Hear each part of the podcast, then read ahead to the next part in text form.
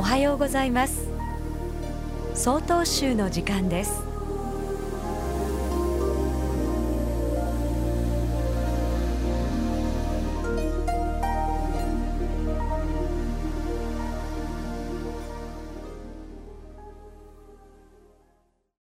おはようございます。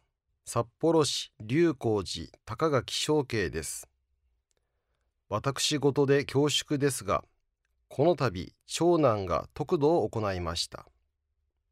得度というのは髪を剃り解放を授かりブッダの弟子として正しい道を歩んでゆく決意を明らかにする儀式で僧侶としての第一歩を踏み出すことになるのです。まだ小学生の息子にはこれがどれだけ重要で意味のあることなのかはわからないようでしたが少し緊張したその横顔は凛々しくもあり師匠となる私もまた身の引き締まる思いでした。私が得度をしたのはだいぶ遅く20代になってからでした。それでも僧侶になることを決意した頃は人々のためになる立派な僧になるぞと純粋に思ったものです。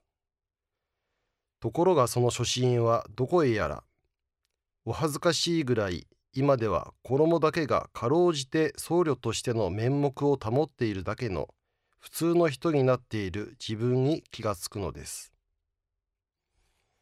永平寺七十八世の故宮崎禅師様は一日の真似事を一生続けたらそれは本物になると言われました。また道元禅師様も座禅だけでなく食事を作ること掃除をすることなどすべての行いが修行でありその真剣な繰り返しが僧侶としての本物の自分を作るのだと言われています一世一代の決心が三日坊主になることが我々にはよくあります。芽吹き桜も開花するこの季節多くの若者が新しい世界へ期待と不安を持って歩みを進めます。いくつになっても遅いなんてことはありません。